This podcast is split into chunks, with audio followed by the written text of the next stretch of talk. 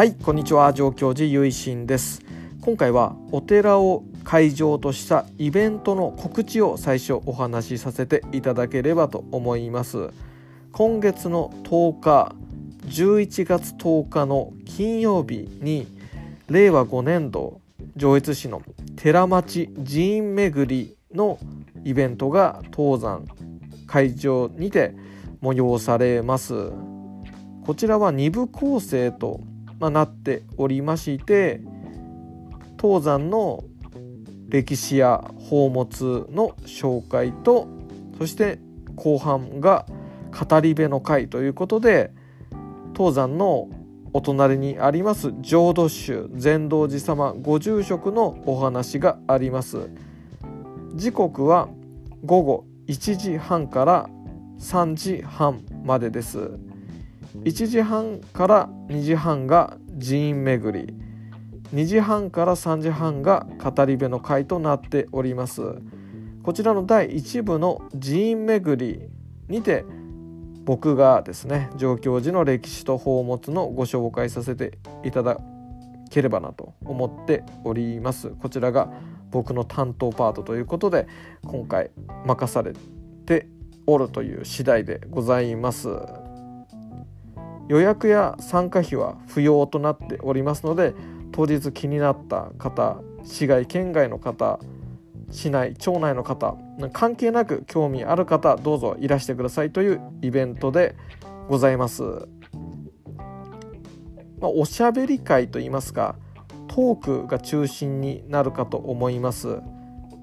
ドミューンみたいなもんだと思っていただければと思います。東山は親鸞上人のお孫様唯前上人が創建した親鸞直系の初期新宗古刹寺院となっております。唯前上人上京寺、まあ、当時は最高院ですね。最高院が、まあ、率いたといいますかね。唯前さん中心に強戦を広げていった中戸山一門の本山でもありました。本願寺に下る前ということですね。そうした東山は来年で創建から740年を迎えます。そうしたお寺の歴史の歩みというものをお話しさせていただこうかなと思っております。もう気軽な感じでもう雑談交えながらラフな感じでお話しさせていただこうかなと思っております。また今回の寺院巡りということに関連してというわけではないんですけどもちょっとおまけで本を一冊紹介したいなと思っていてこちら今だともう古本といいますかね中古市場にしか出回っていないと思うんですけども今からだいたい約半世紀前もう半世紀前って言うとすごいですね50年前の本なんですけども新潟日報社から出版された写真集「親鸞の越後」1972年出版の本がありましてこちら親鸞上人のご生誕800年浄土真宗の立教改修750年浄土真宗が開かれてから750年の記念発行誌ということでそうした浄土真宗におけるメモリアルイヤーをこう記念した発行誌となっております。こちら新潟日報社新潟の地域新聞ですね。そちらの新潟日報様が出版した手掛けたということで内容といたしましてはタイトルの通り写真集、まあ、写真が中心のものとなっていて親鸞上人ゆかりの越後県内の風景、まあ、小田ヶ浜であったり山々であったり寺院お寺や宝物親鸞上人ゆかりの宝物親鸞上人を刻まれた寺院の宝物であったりそうしたものを写真という形写真集として記録してまとめています。親鸞上人の孫ということで東山回帰の唯前上人からの流れで私たち上京寺の親鸞上人の座像木造の座像でありましたり親鸞上人の末娘であり唯前上人のお母様であられる革新二項の映像等も収録されております。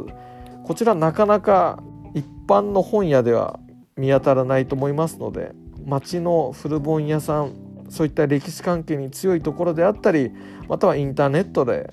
書籍販売されているところを探していただければ気になる方是非チェックしてみては。越後の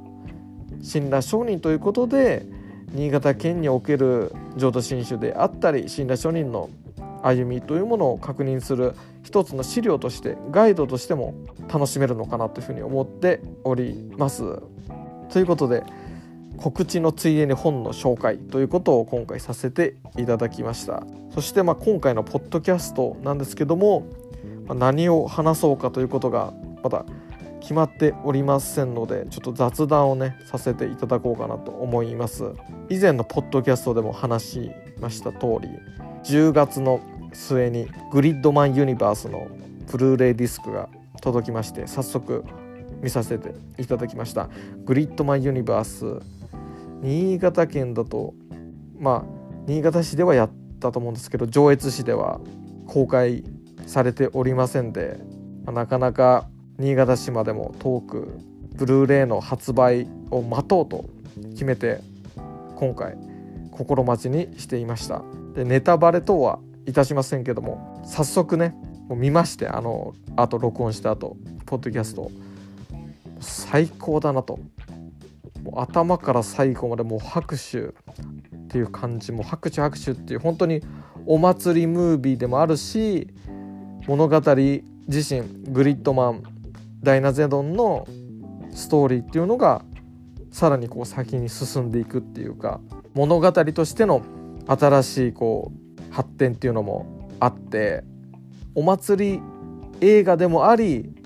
物語自体がこうどんどん先に広がっていくっていうシリーズの続編としても楽しめると言いますかすごいバランスがいいなというかそしてもう余すところなくリスナーがこれ見たいだろうっていうのを余すところなく出してくれている作品でもう終始もうこう何て言うんですかね。熱血熱血あふれる感じだしいいぞっていう感じのねよも夢っていうかグリッドマンメインなんだけどよも夢いいぞっていうか夢いいぞっていうねもうそういう感じであざますっていう感じでございました。本当にグリッドマンありがとうっていう感じの作品でした。11月の8日から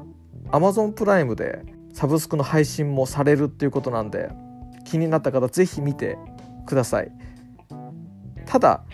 SSSS グリッドマンとダイナゼドンアニメのこの2作品は絶対見といた方がいいです。ダイナゼノンの最終回から後の話なのでマストで見た方が多分 100%120% 楽しめると思います。見てないとちょっときょとんとするっていうか多分あんまりわからないようなところもあるかなっていう気もしますんで是非気になった方チェックしてみてくださいというお話でございます。本当にグリッドマンは最高やでっていうことですね。ことですね。はいって感じです。それとあと最近あのスイッチのゲームで買ったのがあって恐怖の世界っていうホラー系のゲームを買いましてね。すごいゲーム画面っていうかそれが懐かしいモノクロの何て言うんですかね16ビットの世界観っていうかなんかそういう感じのノスタルジー系のゲーム画面だったりっていうのでこうスイッチで遊べるみたいな感じのレトロフューチャー的なホラーでクトゥルフをモチーフとした、ま、タイトルの通り恐怖の世界ワールド・オブ・ホラーっていうことである街に潜む恐怖というものを軸にゲームが進んでいくっていうような感じですね。僕まだ全然進めてないのであんまり語ることもできないんですけども体験版の時からなんかだいぶ世界中でバズってるっていうかこれ確か外国産のゲームですよね。でそれの日本語版がリリース正式リリースっていう感じだったと思うんですけども DL パッケージ両方とも出てるので是非こちらも気になる方はチェックしてみてくださいっていうお話でしたね。そういう感じでございました。今回は親鸞上人のゆかりのまあ、お寺が高田寺町にも東山であったりお隣の上皇寺様であったりありますしそうした寺院巡りの、イベントと絡めてですね50年前に出た「親鸞の越後」という写真集のお話そしてまあ雑談ということであんまりまとまりもなくつらつらと思うままにお話しさせていただきました。また読んだ本とかねいろいろ最近ちょっとラノベ本読んでてそういうお話もまたできたらいいなというふうに考えております。また今期見てるアニメですね。僕はもうずっと楽しみにしてたのが今期の「ティアムーン帝国物語で」でスミペがオープニングだしヒロインだしっていうことでもすでに高まってるわけですけどもアニメ自体もめちゃくちゃ面白くて僕は原作のあのコミカライズ原作をがラノベでコミカライズ版を僕読んでてでそこですごいハマってっていう感じで今回もすごい楽しみにしてたんですけどもキャラの動きとか声とかすごい自分のイメージしてる通りですごい面白いなっていうことで「ティアムーン帝国物語」おすすめですしあと「アンダー忍者」っていう、まあ、忍者もののあのリコリス・リコイルをシリアスにしたようなでもギャグもめちゃくちゃ面白いっていうような忍者をテーマにした作品があってそのアニメ化でこの「アンダー忍者」もめっちゃ面白いし釘も出てるしっていうことで、まあ、熱いなっていう作品ですね。今期はなんかもうめっちゃ自分的にめっちゃ面白いなっていう作品がすごい多くて楽しんでおります。スパイファミリー2期もねセカンドシーズンもめっちゃ癒されておりますね。癒されるっていうかやっぱ面白いっすよね本当に。アーニャ構文めっちゃ使いたくなるみたいなところがあって。うん本当に癒されておりますっていう感じですね。ということで今回はいろいろと雑談ということでお話の方をまとめさせていただきました。寺院巡りにもしご興味ある方是非お参りしていただければなというふうに思います。まあ、今週の金曜でかなり直前なんですけども気になった方は是非っていう感じでございます。というわけで最後までお聴きくださりましてありがとうございました。合唱何万ダブ